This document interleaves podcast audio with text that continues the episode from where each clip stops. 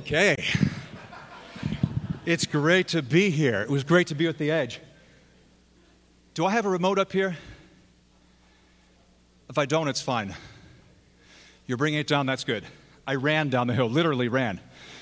Greetings from Alberta, from Edmonton, midway between the Yukon and the U.S. border, where I was preaching this week.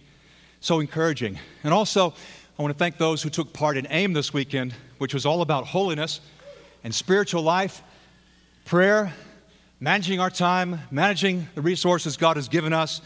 Tom Jones did a fantastic job on spirituality and suffering. Joey Harris, Sermon on the Mount. It was just wonderful. You have today a few slides that we'll put up. For example, is it this one? Yeah. So this is one. We're only looking at a couple of scriptures, but there is a handout that's been posted at the North River website, the blog area, or you can go to my website, and that'll have virtually every scripture I quote or allude to. And there are dozens, okay? So I'm hoping you'll look at that later on. In the Sermon on the Mount, Jesus said, "Enter through the narrow gate. For wide is the gate, and broad is the road that leads to destruction, and many enter through it. But small is the gate, and narrow the road that leads to life, and only a few find it." Today we're focusing on the pursuit of holiness. I think I would be right in guessing that everyone either knows this verse, many by heart, or you've heard the phrase, the narrow road. Most people I talk to outside Christianity will say something like this: "Well, you know, no one's perfect. Jesus didn't really mean that. He just meant we need to die. We need to, improve. We need to do better." Right. So that's why they arrested him and crucified him, because he told us what we all know, that we need to do a bit better. Who doesn't need to do better? Raise your hand if you've already arrived. That would be such an insipid teaching. That's not what he says. He says, we need to stay on the narrow road. And this theme of the narrow road and the broad road is not just something Jesus made up. It runs through all 66 books of the Bible. Adam and Eve were tempted to get off of the narrow road, to disobey God's voice, and all the way from Genesis to Revelation. Psalm 1 talks about the way of the righteous. It's all over Proverbs. Once, actually, when I was working in Maryland, I did a whole sermon on the narrow road. Well, it wasn't today's message, quite different, but it was on the two roads, and we actually turned to all 66 books of the Bible. Yes, it took a little bit more than an hour, like an hour five or something, but no one went away thinking there's a third road. There are only two. But I'm going to challenge the common but never admitted interpretation of this passage. What do you mean by that? Well, I don't think we would actually say this, but might we think it? To get through the narrow gate, you have to repent and get baptized. You have to embrace discipleship. You got to make Jesus Lord, but you got to repent and get baptized. I was with a number of people in Northern California last week, not our church, but they were teaching exactly that thing. You got to make disciples. Oh, and they got to get baptized, and then they need to make disciples. And if you're not making disciples, in what sense are you really a Christian? One of the speakers, who I've had a chance to meet a couple times, his name is Francis Chan. He said, 50% of you can quote the Great Commission, only 1% of you are living it. It was challenging. So let me tell you what I think. Our institutional interpretation is this: you need to repent and get baptized, and then be a member in good standing of the church. That is, come to the meetings, preferably midweeks too, and give money. If you do that, we won't bug you. Now, I'm being a little bit unfair, But how does it actually play out in most churches? You have to become a Christian, and then they want you to be a member. And you can't be a member if you don't show up, because that's just lying. I go to some place, they say, we have 2,000 members. Why are there only 500 today? Well, usually one quarter come. You lying pastor, you. They're not members. They may be members in something. The radical interpretation of this passage, which I think is more true to Jesus' spirit here, certainly does not rule out repentance and baptism and being part of church. And yes, I think you should come. It's really hard to be the church when we're not with other people. The radical interpretation is that this narrow road is not really about church membership at all. In the beautiful words of the prophet Isaiah, a highway will be there. It will be called the way of holiness. It will be for those who walk on that way. The unclean will not journey on it. Fools will not go about on it. Against the institutional view, the biblical view requires us to be holy. In fact, it said in Hebrews 12:14, didn't it? Without holiness, no one will see the Lord. Yeah. But Doug, you're a little extreme, you know. And, we all know that. And Jesus died. He was holy. So that released us from the law, so we don't have to be holy. Really? Is that what Jesus said? Did he say, oh, yeah, I'll be dying for you, so you can ignore Matthew 7:13? No, actually, he warned us about the false prophets in Matthew 7:15 who try to talk us out of this. The ones who ultimately might be saying, Lord, Lord, but it was a one-sided relationship. Because holy means dedicated, set apart. It means we're saints. That's actually one of the synonyms for Bibles in the New Testament. Did you know that? One of them is very similar to Matthew 7. It's the way. They call themselves the way. El Camino. Think about this. They call themselves brothers. They call themselves friends. They call themselves believers, disciples. But a very common term is saints. Now, I wasn't brought up in a Church of Christ. I was brought up in a tradition. This tradition to be a saint, first you had to be dead, which didn't really make me want to be one, although I was somewhat attracted to the idea, dying for the faith, and you had to live a flawless life, or nearly flawless, and do a miracle.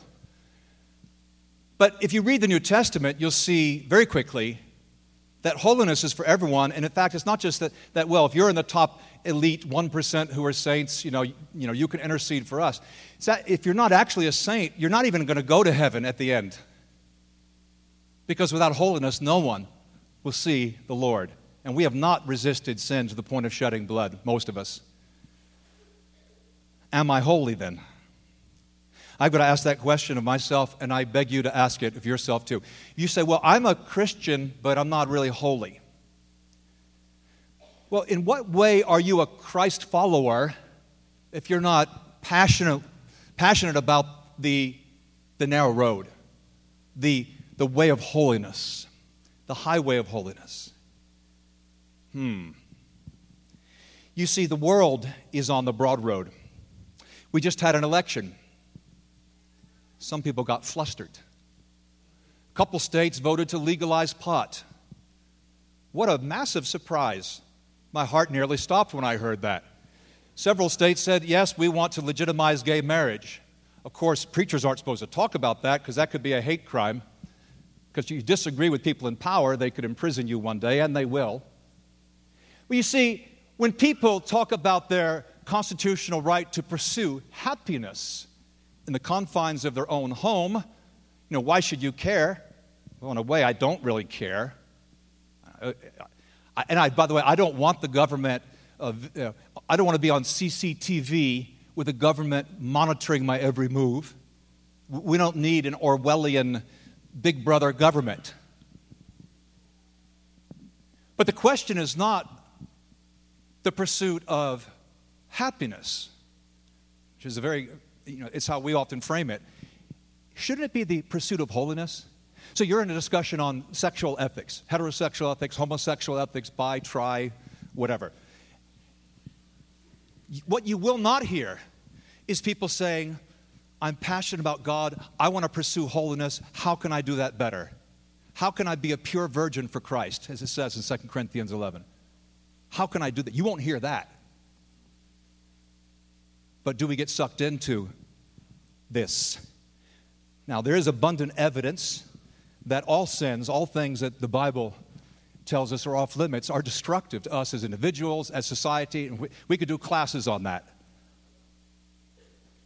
The point is to pursue holiness, not as an option, not as an extra, not as a bonus, not just for the super committed, but for the minimally committed, because it's the minimum. Without holiness, no one will see the Lord. Honestly, how am I doing spiritually? If that makes us uncomfortable, and sometimes that question makes me uncomfortable, then that tells me, if my conscience isn't totally trashed, I'm not in the right place. God's designed us so we can appreciate purity, and that if we fall short of His righteous standards, we feel unclean. We can even feel a little sickened. We feel bad because we're not in the right place. So, I was in the wrong place very recently. I couldn't remember where I parked my rental car. And the UCLA has a number of car parks. At least I had the right car park, the right parking lot. But I couldn't find it. And I'd come from one class going to another. I always walk very methodically and slowly between events. Okay. So I was a bit sweaty, and I've been looking for it for 20 minutes. And I phoned someone, one of the students, said, didn't we park at NP1? Yes, that's where we parked. But actually, that was wrong. So I kept looking. Now I'm really getting panicked. I'm walking around. Have you ever rented a car? Well, some of you aren't 25, but you know what I mean. You ever rented a car? And you're pushing.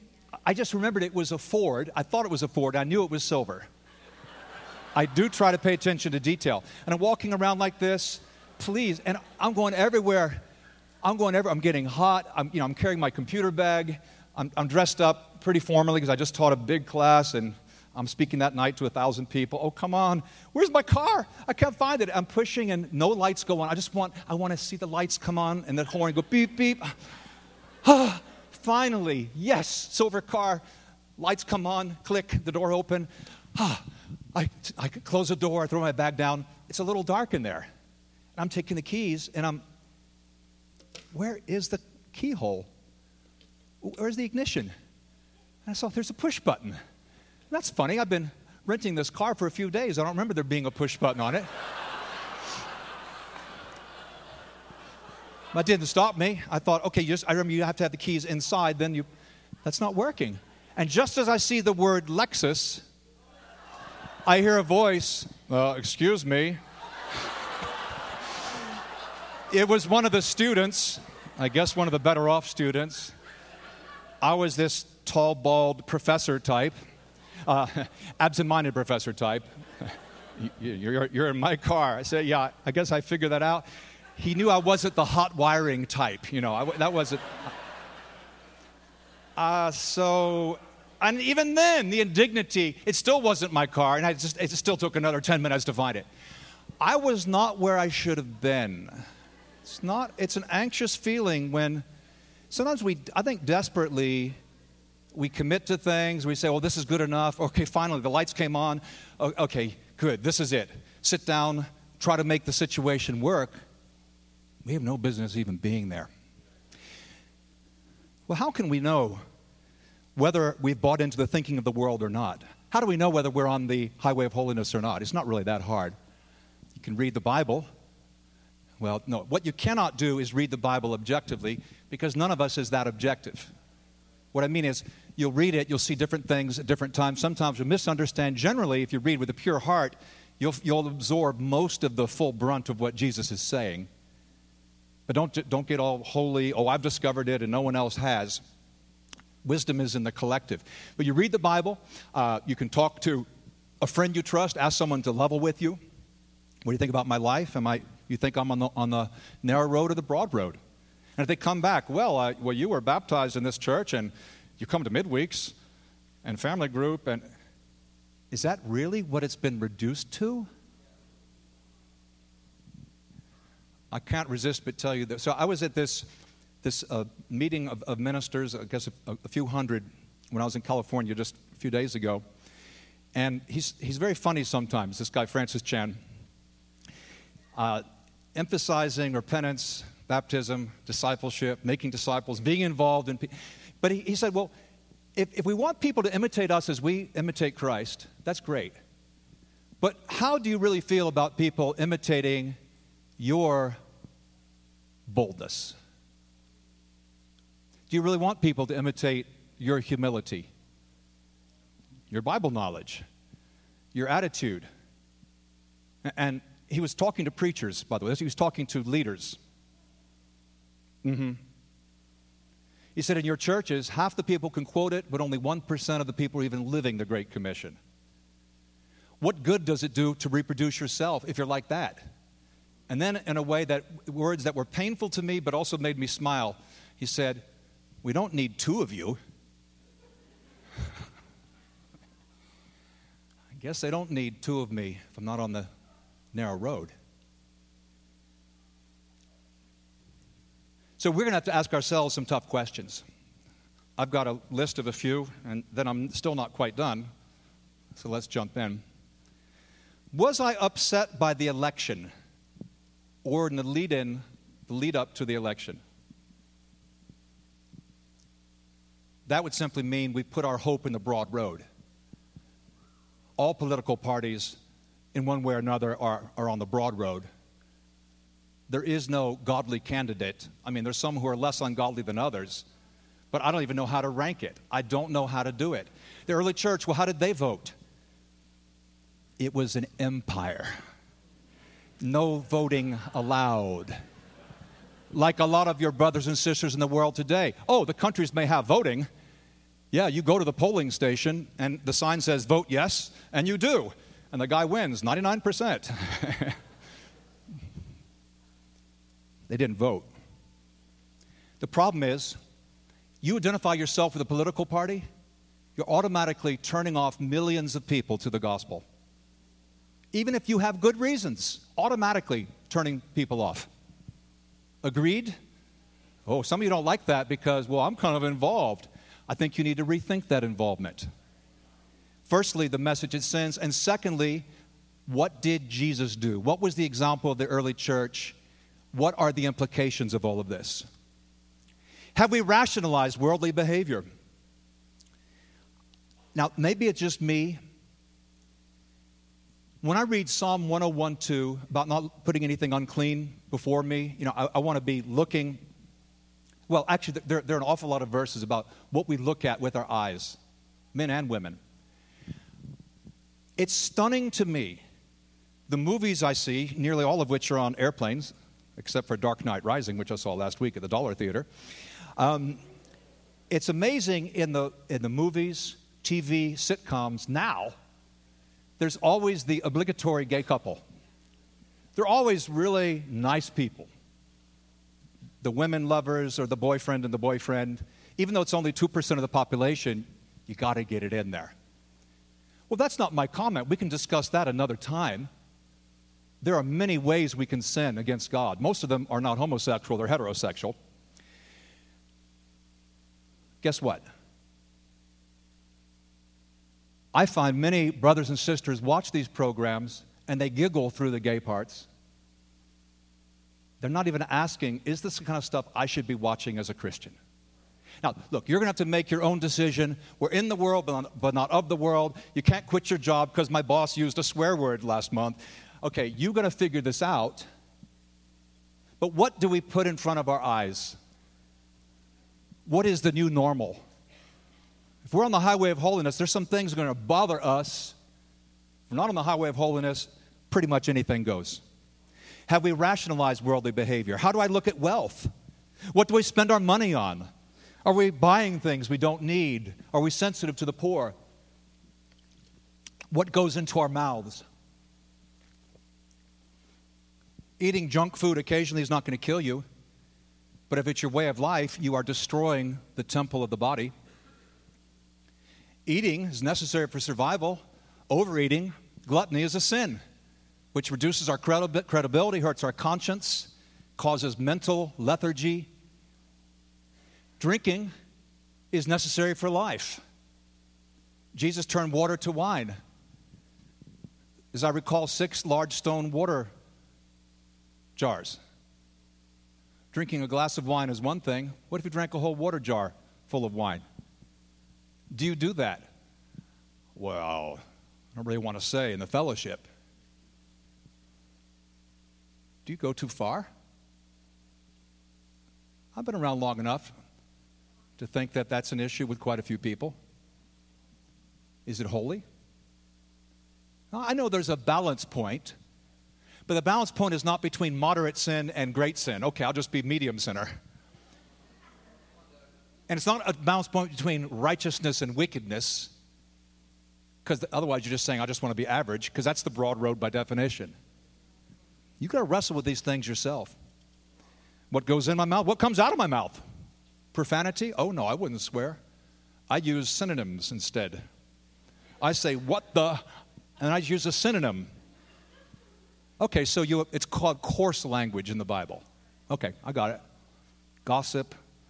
What kind of people are we drawn to? We attracted to wholesome, spiritual men and women of integrity? Or is it just the fashion rags? Is it just the fashion mags?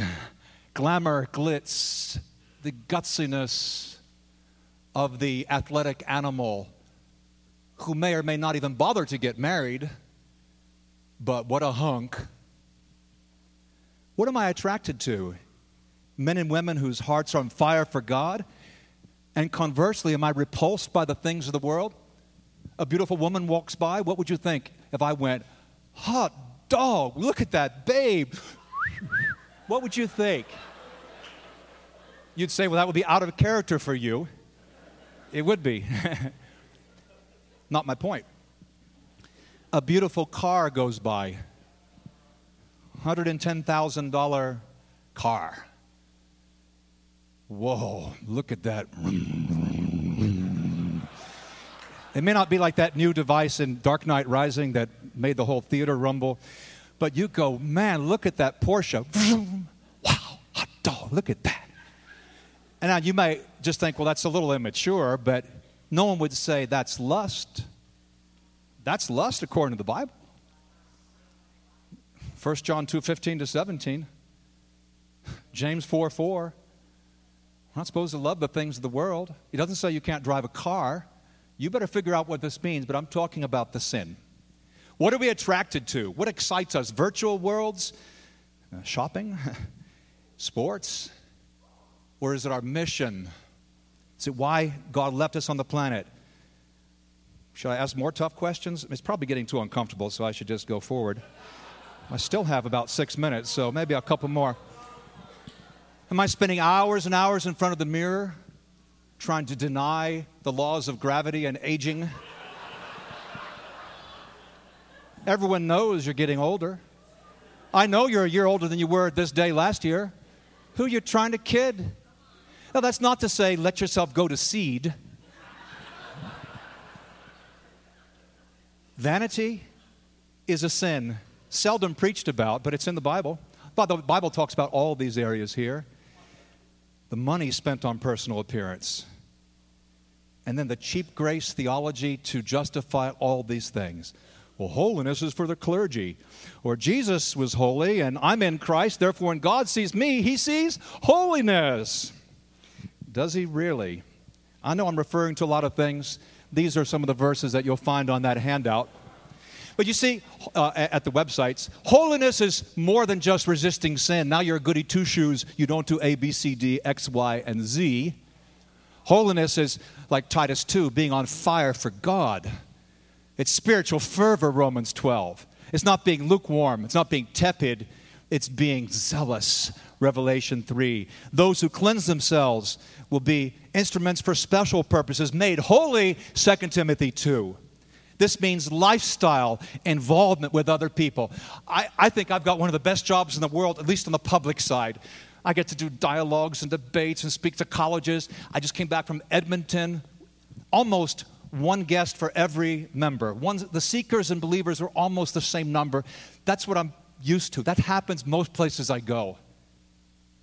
Is it happening in your ministry? And it may well be, and that's great. But that public side, that's a great gift. And if you have that evangelistic bent, or you're an evangelist, you're in a position where you do that, you better go for it. That's so important. But just the private side, being involved with people, sharing the scriptures with people, can you do that? Do you do that? Do you share? I got so fired up on my second flight back from Canada. This guy next to me, he looked like Sanjay Gupta. And I thought, could he be? Actually, he was an MD and a PhD. He had gone to Oxford, Mayo Clinic, professor in exercise physiology. We had one of the best talks. I'm not saying I didn't share with the guy on the previous flight, but it was like 5 to 6 in the morning. We were both tired, and I did my best. But this guy was so much more into it. Great questions, clearly seeking. Said a lot of the stuff that you expect to have from someone who's not biblically rooted. But he wasn't way off on a lot of stuff. He was right on target. I could feel myself saying, I don't care who you are. I want to share with you. And I know God is looking at me right now. What am I doing? What am I doing with this precious time that God has given me? Ask ourselves this question: am I maximizing my impact, or am I just involved in civilian affairs? If you're a Christian, if you're a disciple of Christ, you know what that phrase means. You know it comes from 2 Timothy 2. You're involved in civilian affairs. Why are we this way? Why do we have to talk about it? Well, sometimes the lack of biblical teaching. So many churches today are so seeker-friendly, they don't want to offend anyone. You have to be politically correct, so you can't actually talk about specific sins. You just make suggestions about preferences. Some spiritual leaders are not involved in the mission themselves. They want their members to do it. Yeah, I work through them. I equip them. But the members don't do it because they say, I can't handle that. I'll invite my preacher to my workplace. But he can't do it because he's too busy equipping the members. It's a death loop. And we lack a vision of holiness, Isaiah 6. Revelation 4. Well, Douglas, you're being a bit extreme today, even more than normal. Don't you think you might get some pushback? I would be shocked if I didn't. Korah pushed back Moses. He said, Numbers 16:3, the whole congregation is holy, every one of them. How could Korah say that? Numbers 16:3. And he said, you've gone too far, Moses. You think you're better than everyone. Well, Moses did have a problem with temper. I don't think that was the issue there. And Isaiah said some strong things. He gets pushed back. They say to the prophets, see no more visions. Give us no more visions of what is right. Tell us pleasant things. Prophesy illusions. Please, more positive, upbeat sermons. Leave this way. Get off this path and stop confronting us with the Holy One of Israel. That's Isaiah 30. Verses 10 and 11. Can we really make this change? Is this realistic? I think so. I think you can do it. A few days ago, I had a terrible experience for me. Being late for a flight is a bad experience. This was equally bad. I lost my wallet. Ever done that? I was at Caribou Coffee. I had it on the table with my cell phone, and I was going to meet Tom Brown and Jeff Hickman.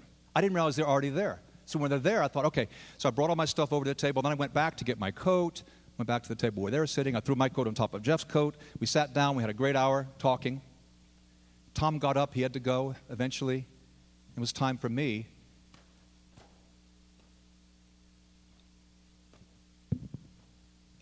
Ooh. I'm looking. Okay, is it my coat pocket? Oh, no. On the floor? Oh, went back to the table where I was sitting. Another guy was sitting there, and I said, did you see anything here? Like a wallet on the table? Like, obviously, if he did, he was a thief, you know, or he would have turned it in. He stands up. He's looking around, going like this, kind of like, I'm clean. You know, I don't have it. Maybe he knew I was getting flustered. I'm talking to the staff. I'm thinking, oh, no. Well, Tom, he got up. Maybe he took his notebook. Maybe he accidentally took my wallet. I text him. I phone him. Oh, no, he's not replying. And then he replied, I don't have it. No. Ah. And then Jeff says, don't worry, I found it. you thief, you took my wallet. No, let me tell you what I'd done. When I threw my coat on top of his coat and I put my wallet away, it's kind of like a magic trick with a hidden compartment. I put my wallet in his coat pocket.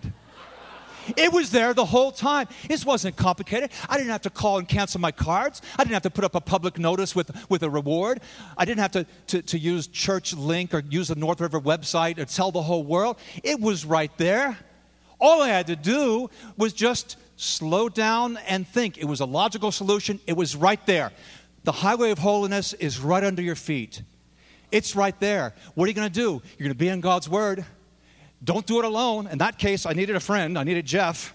Thank goodness I didn't cancel all my cards. Oh, please, I want to uncancel the cards. You can't do that. Let someone help you. Think it through. The main thing is God's holiness. He's exalted above all things, His name and His word. Psalm 138, verse 2. Don't say it's too difficult, Deuteronomy 30. It's not too difficult. His commands are not burdensome, 1 John 5. His yoke is easy, His burden is light, Matthew 11. The solution was right under my nose. For us too, may we pursue holiness every day. Don't do it solo. We had a day yesterday on holiness, with AIM. I appreciated those who came. It was 1% of this group. I wasn't expecting 20. But is it not true that the things of this world can crowd out opportunities that we should be grabbing to grow and to learn? Oh, brace yourself for pushback. You didn't agree with what Douglas said about this or that, do you? Oh, no. We've got to keep up with neighbors. We've got to be relatable. You better expect that. But I would urge you to drop all talk of the pursuit of happiness and replace it with a more biblical discussion of the pursuit of holiness, because a highway will be there. It will be called the way of holiness. It will be for those who walk on that way. The unclean will not journey on it. Fools will not go about on it. This highway has different names in the Bible. It's called the way of the righteous. It's called the narrow road. It is the Calvary road. They called themselves the way. It may be the Via Dolorosa. It is the highway of holiness.